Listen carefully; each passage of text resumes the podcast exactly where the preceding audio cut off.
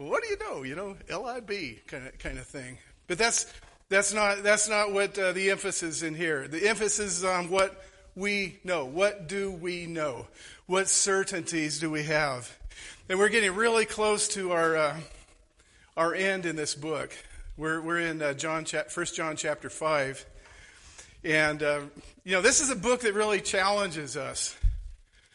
This is a book full of warnings. This is a book full of tests and checks to test our, our walk with Christ, to test the validity of our, our profession in, in Jesus.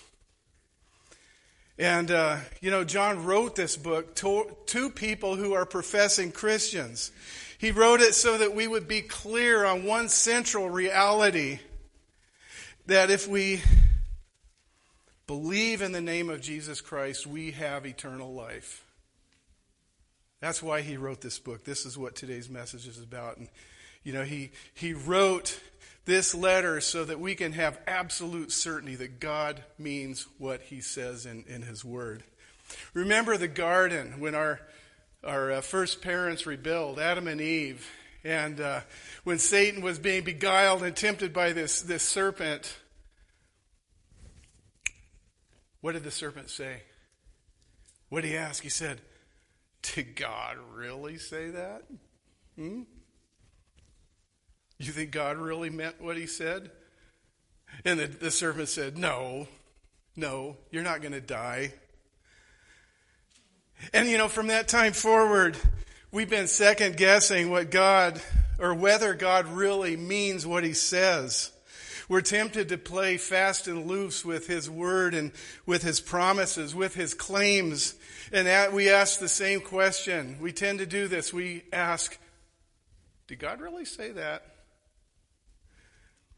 Lee Strobel uses the following illustration to highlight the, the moral rebellion that makes clear truths of the scripture more ambiguous than they are. Imagine a daughter and her boyfriend Going out for a Coke on a school night, the father says to her, You must be home before 11. If it gets to be 1045 and the two of them are still having a great time, they don't want the evening to end. So suddenly they begin to have difficulty interpreting the father's instructions. What do you think he really meant when he said, You must be home before 11? Did he really mean, did he literally mean, or it, or, or was he talking about it in a general sense, you know, like, like people in general? You know, was, was he saying, in effect, as a rule, as a general rule, people in general must be home before 11? Or was he making the observation that generally people are in their homes before 11? I mean, he wasn't very clear, was he? And what did he mean by you must be home before 11? Would a loving father be so adamant and inflexible? He probably means it as a suggestion. I know he loves me, so isn't it implicit that he wants me to have a good time? And if I'm having fun, then wouldn't he want me to end the evening, or, or he wouldn't want me to end the evening so soon? And what did he mean by you must be home before 11? He, he didn't specify whose home. You know, it could be anybody's home. Maybe he meant it figuratively. remember the old saying, home is where the heart is. You know, my heart is right here. So doesn't that mean I'm already home? And what did he really mean when he said you must be home before 11? Did he mean an exact literal sense? Beside, he never, he never specified 11 p.m. or, or 11 a.m. And he wasn't really clear on whether he was talking about Central Standard Time or Eastern Standard Time. You know, in, in Hawaii, it's, it's quarter till seven. As a matter of fact, when you think about it, it's always before 11. Uh, whatever time it is, it's always before the next 11. So, with all these ambiguities, we can't really be sure what he meant at all. If he can't make himself more clear, we certainly cannot be held responsible. Uh, you know, that's, that's kind of silly, isn't it? But we do this. We, we read God's word and, and we ask that question did, did God really say that? Did God really mean that? Maybe I'm the exception.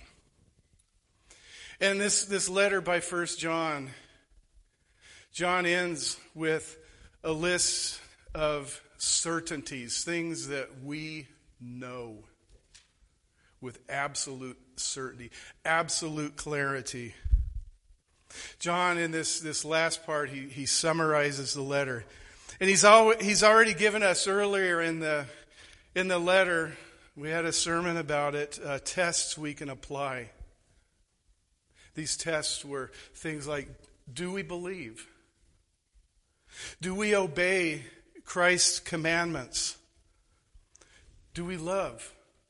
You know, these are the, these are the marks of true Christianity.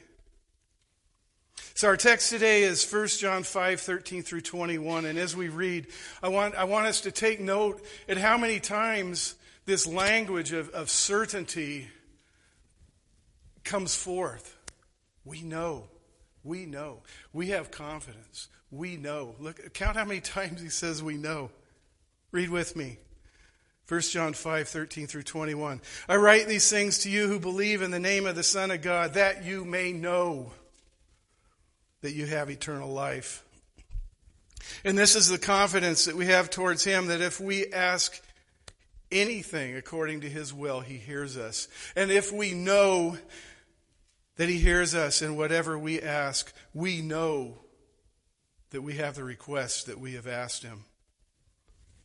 If anyone sees his brother committing a sin not leading to death, he shall ask, and God will give him life to those who commit sins that do not lead to death. There is a sin that leads to death, and I do not say that one should pray for that.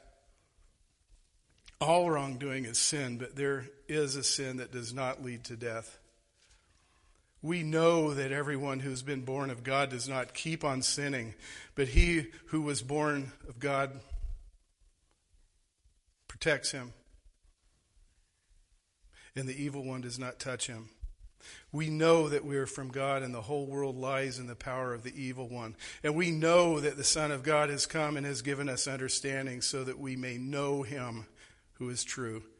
And we are in him who is true, in his Son, Jesus Christ. He is the true God and eternal life. Little children, keep yourself from idols. Let's, uh, let's pray. Lord, I pray that your word would ring loud and clear in, in our ears, Lord, and would uh, penetrate us to the, to the depths of our heart, Lord. Thank you that you have given us. Uh, these things, these certainties that we can hold on to, that we can stand firm in you. In Jesus' name, amen. So God's given us these certainties concerning our lives, our, our, our conduct, and our relationship with Him. You know, what would our what would our lives be like? What would our Christian lives be like if, if we were always uncertain? If we were always uh, left guessing? I mean, I mean, what what do we know? You know, of what things can we be certain? And from God's or from uh, from what John gives us in this passage, you know, we can we can say we we know that we have eternal life from God if we've believed in the name of Jesus Christ. We know that uh, God hears us and He answers. We know that sin is not from God. We know that uh, genuine believers do not live in habitual sin. And you know, the greatest thing that we know is God. The greatest person we know is, is God Himself. And that's really, the, I think, the climax of this letter. Remember in the, the Gospel of John, we, we pointed this out that, uh, you know, not only does, does John give us the, uh, the purpose of this letter, but when he wrote his Gospel, he also gave us the purpose of that Gospel. In John 20, verses 30 and 31, he said, But these things are written so that you may believe that Jesus is the Christ, the Son of God, and that by believing you may have life in his name. His gospel was evangelic, evangelical in, in tone. This letter is a letter of assurance, and certainty. Well, our first point is that we know we have eternal life from God. In verse 13, remember that John has given us the purpose. I write these things to you who believe in the name of the Son of God, that you may know that you have eternal life. This is a big deal. and remember, last time we left off, last time was actually a couple weeks ago, wasn't it? Uh, with verse 11, it said, This is the testimony that God gave us eternal life, and this life is in his Son. Whoever has the Son has life. Whoever does not have the Son does not have life. Do we, do we have eternal life? That's, that's the question before us here. If we have Jesus Christ, we do. John says that those who believe in the name of the Son of God should know that they have eternal life. When we believe in his name, we believe in who he is. We believe he is the Christ, the, the Son, co eternal with the Father.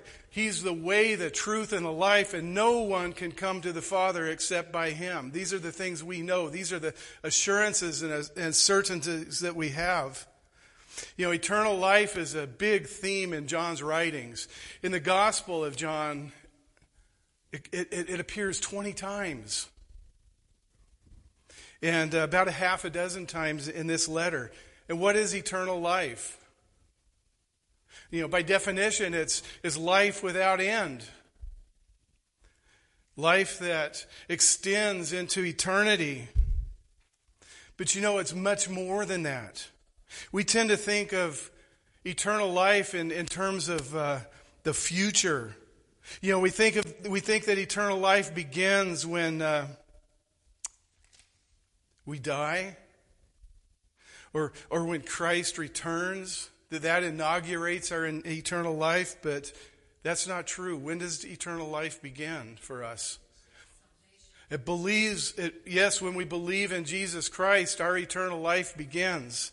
It begins the moment that you trust in Him as your Savior. You're, you're born again. You're born of the Spirit of God. And further, it's more than a, a time element. It's more than looking at the timeline. It's there, there's a there's a, um, a, a, qualitative aspect to it as well. It has to do uh, with the essence of our life in Christ. Jesus says in John 16 33, as he's praying to the Father what eternal life is, he says, This is eternal life, that they know you, the only true God, and Jesus Christ, whom you have sent. This has to do with relationship, it has to do with knowing God. Jesus says that's what eternal life is. It's knowing God, knowing Him, knowing Jesus, being with Him in relationship, loving Him, being loved by Him. You know, not only is it the glory of the, the next life, but it's the glory of this life here as we walk in Him day by day, moment by moment. Eternal life is defined by quantity and quality. You know, this, this is the abundant life that Jesus said He came to give us. The, the eternal life is the abundant life in Christ. We're His, He cares for us. And we know, we know that He hears us. This is the next thing that John says. In verse 14, he says, This is the confidence that we have towards Him, that if we ask anything according to His will, He hears us. And we know that He hears us in whatever we ask. We know that we have the request that we have asked of Him. You know, because of our, our certainty, we know that we can talk to God. Our, our words just aren't going out into the void. We can talk to God who, has made us His children. He's put His Spirit in, into our hearts. And, you know, as Paul says in Galatians 4 4 through 6, God sent forth His Son born of a woman, born under the law, to redeem those who were under the law so that we might receive adoption as sons. And because you are sons, God has sent the Spirit of His Son into our hearts, crying, Abba, Father. This word Abba is, is a term of affection. This, this morning, before our, our kids left back to Kalispell, I was holding my, my granddaughter in my lap. And she was just so content, just, just sitting there, making little happy baby sounds. You know, that's, that's the, the picture of, of us with our, our Heavenly Father. He, he loves us. We love Him, and He, he delights in our delight. John Piper has, has something that he says all the time. He, he, in all of his books, I think he quotes this. He says, God is most uh, delighted in us when we take our delight in Him. Something along those lines. John says that if we ask anything according to His will, we have this confidence. How do we know when we're praying according to God's will? You know, we're, we're never told that uh, we can just ask for anything and it'll be ours. I think, I think God uh, affords us quite a bit of protection in that. How do we know when we're asking according in, uh, to His will? Now, John's already talked about how we can have confidence. In uh, chapter 2, let's, let's do a little review. He says, And now, little children, abide in him, so that whenever he appears, we may have confidence and not shrink from him at shame in his coming. You know, abiding in, in Christ, dwelling with, with him, enjoying his presence. This gives us confidence for his coming. You know, when we're walking closely with him, uh, we're not going to be taken by surprise when he comes.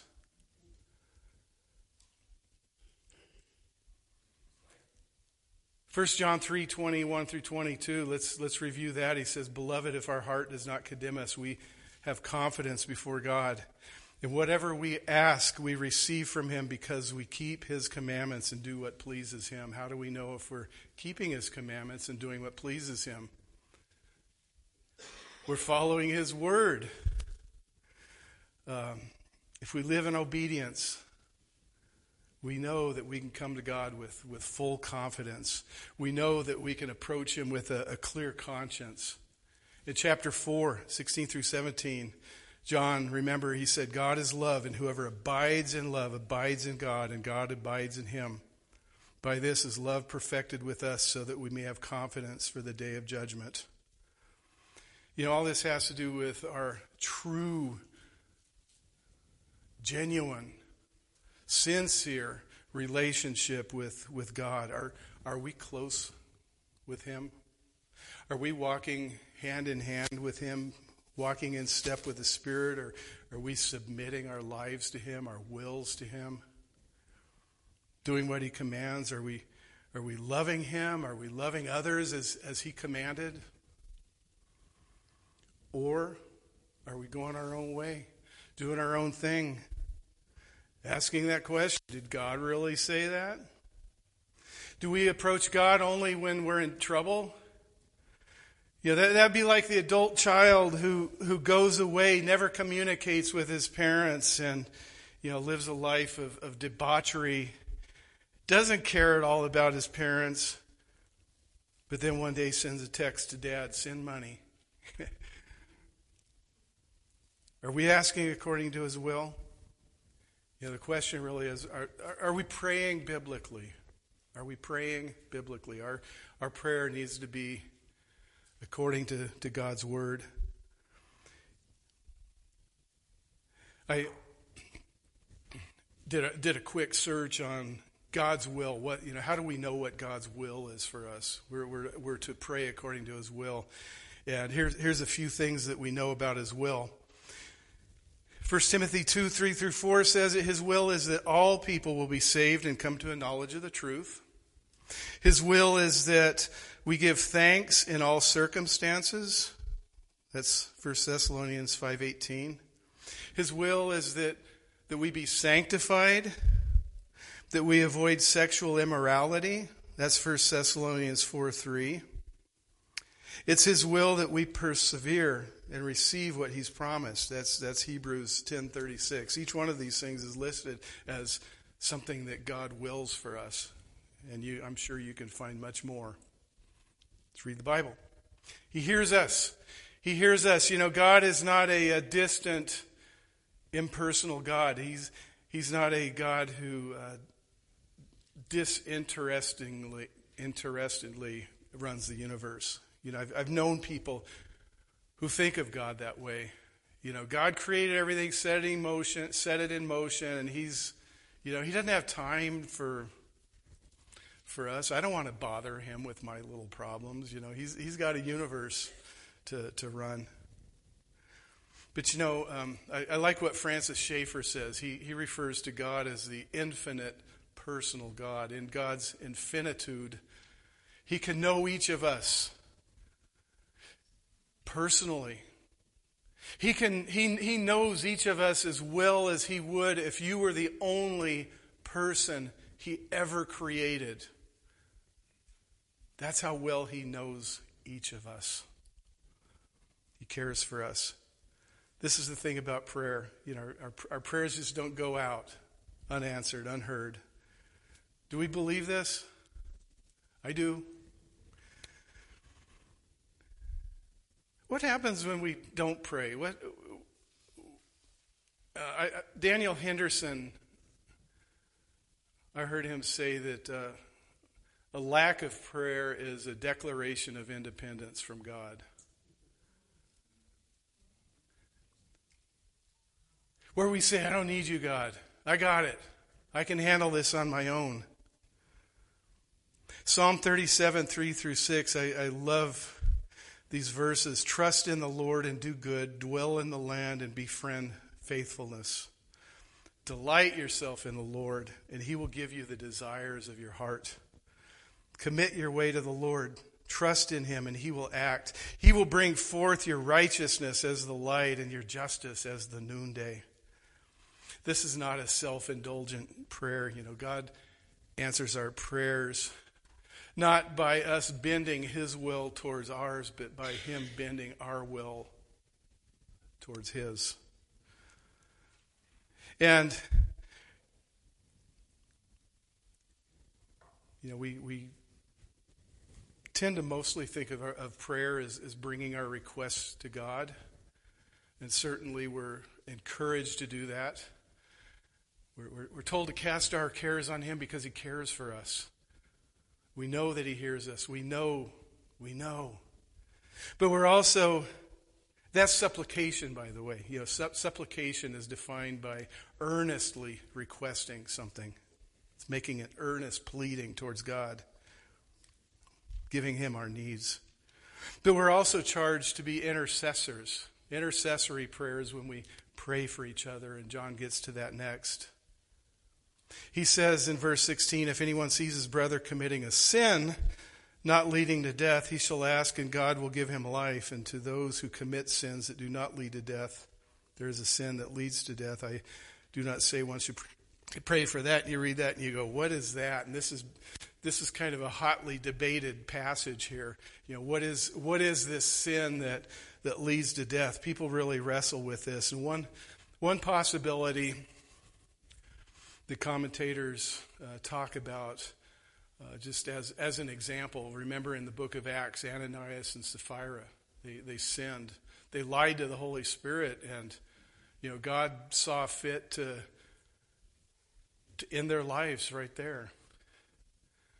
Uh, Paul talks about when he's when he's talking about communion, how if uh, people take communion in, in an unworthy manner. And, and I, I believe strongly that that has to do with uh, creating division, not, not regarding the body, not regarding the body of Christ. This is what Paul talks about in that section. The whole section is about division. He says some, some because of this, are, are sick and have even died. I don't think this is what, what John is talking about here, though.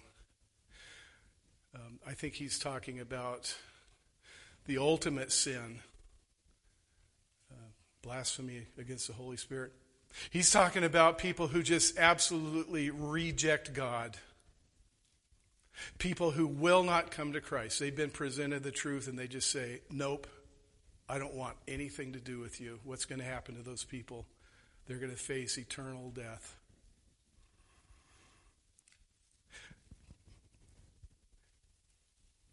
I believe John is not prohibiting us from praying for, for the unsaved. He, he never says, don't pray. But, but his emphasis here is on praying for a person who has, has slipped in their walk with God, who's stumbled and fallen and maybe has, has backslidden and is out of fellowship with, with Jesus Christ. Do we know any believers who would, would fit that category? Do, have any of us been within that category? I know I sure have. I believe that's what he's talking about. We need to pray for each other.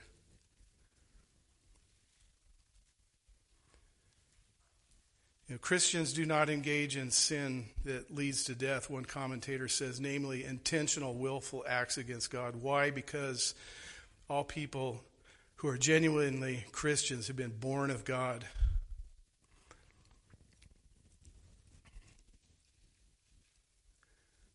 Number three, we, we know that sin is not of God. Verse 17, he says, All wrongdoing is sin, but there is a sin that does not lead to death. So John is talking here about sins of, of uh, conduct, uh, unrighteous acts, injustices. Uh, you know, these, these things, these kinds of things are sins. These are the, the kinds of things that we are apt to fall into. We all wrestle with the flesh. We all succumb to sin. We all fall short, and uh, John is saying, but we must not persist in sin. Christians do not habitually live in sin.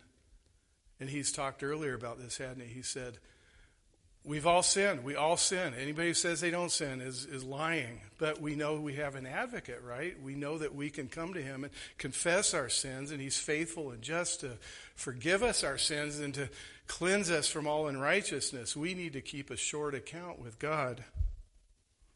In verse 18, John says, We know that everyone who's been born of God does not keep on sinning, but we know that he who is born of God protects him, and the evil one does not touch him. Jesus Christ died for our sins.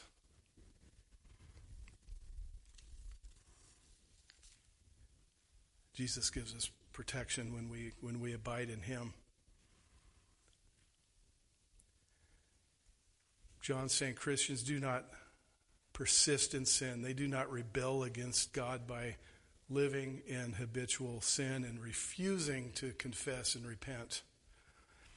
Um, yeah, I've talked to a lot of pastors, and whenever this topic comes up, um, inevitably we we're concerned, we're worried about about this thing that there there are people sitting in the, the pews or the chairs who are just going through the motions and, and they've never really known the Lord. They know about him. They know they know the things he said. They they they listen to the songs, they they listen to the sermons, but they they do not truly know him. You know, if, if, if, we've been born of the Spirit, we have been made the children of God. He, he, he says this. We know we're from God. Verse 19. If we believed in Him, we also know the whole world lies in the power of, of the evil one. You know, the, the world's ways are, are different. The world is, is set up against God. We're, we're in the world, but we're not of the world. We, we live in this, this battleground. But we have God. We're from God. This is a powerful certainty. We don't have to be under the power of, of the, uh, the enemy, though. We're certain we're given that certainty here. In, in Christ, we've been equipped. We've been equipped to fight the battles we find ourselves in. We can stand firm knowing that, that we're in Him and He's the, He's the victorious one. We have victory because of Jesus. We sing that hymn, Victory in Jesus. Okay, five. Five. Number five, here's, here's what we know, and this is, this is the key right here. This is the absolute big thing, the big point of this whole book is that we know God Himself Verse 20 We know that the Son of God has come and has given us understanding so that we may know him who is true. And we are in him who is true. And his Son, Jesus Christ, he is the true God and eternal life. You know, we. We know that Jesus, the Son of God, came almost 2,000 years ago to earth. He was born of a virgin. He, he lived among us. He was, he was without sin. He, he died on a cross. He was, he was raised from the dead three days later. He appeared to uh, hundreds of people. He ascended to heaven. He's returning. We know these things. He spoke. We know the things he said. We know the things he taught. We have record of it in, in our Bibles. But you know, it's not enough to know these things about Jesus. It's not enough to know the things that he taught. There, believe it or not, there are plenty of atheists in this world who know a lot more than the average Christian about Jesus and about Jesus' uh, teachings. The Bible says that even the, the demons believe in, in him and they tremble. They know about him, they know the truth about him.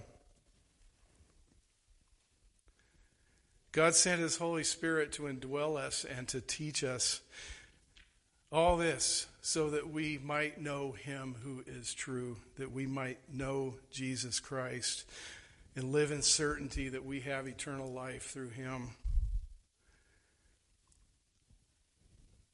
We know these things. And um, there's, there's this one verse on the, on the very end.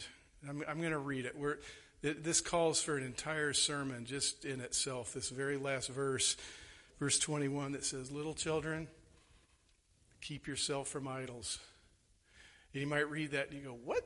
What does that have to do with, with what John's been talking about? And I would, um, I would propose it has everything to do with what John is talking about.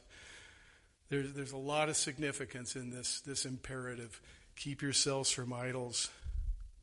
You know, all these things John has said have, have given us certainty about our eternal life. They've given us clarity about our life in Christ. And the final question is knowing these things, how then should we live? And John is saying, keep yourself from idols. It's easy for us to become distracted, to take our eyes off from Christ to have the wrong emphasis. It's easy for us to set our affections on the wrong things, the, the things of this world. What is an idol? An idol is a distraction. Uh, one, one definition is, um, and I believe this is from John Piper Anything that we come to rely on for some blessing or help or guidance in the place of a wholehearted reliance on the true and living God. You know, putting our reliance on something else. So this is this is the, uh, the, the cliffhanger. We're going to talk about this next time. We'll we'll look more closely at, at idols and, and idolatry next week as we as we finish our study in First John. So, anyway, what do we know? What do you know? Do you know with absolute certainty that you have eternal life? Amen. Do you know that God hears you and, and your, prayer, your, your prayers are answered? Do you know that genuine believers do not live in persistent and habitual sin? Do you know that you're of God and, and you have God in your life? Do you know Him? Do you know God? Do you have a close relationship with Him, full of the Holy Spirit, walking in the Spirit, close with Him, being His friend?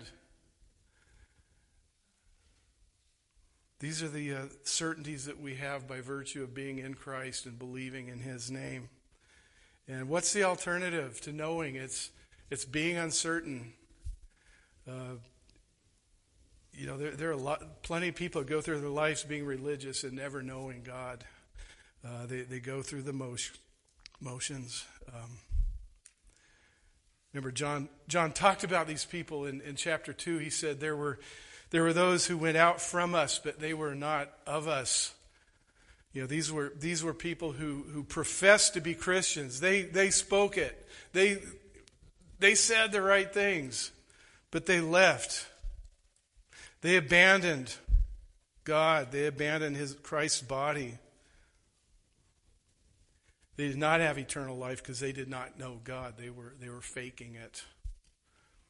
John says, I write these things to you who believe in the name of the Son of God, that you may know that you have eternal life.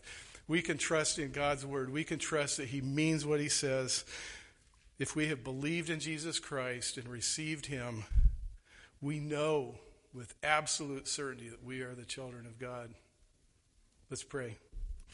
Uh, Lord God, thank you for revealing yourself to us in your word. Thank you for revealing yourself to us in, in Jesus Christ, our, our, Lord.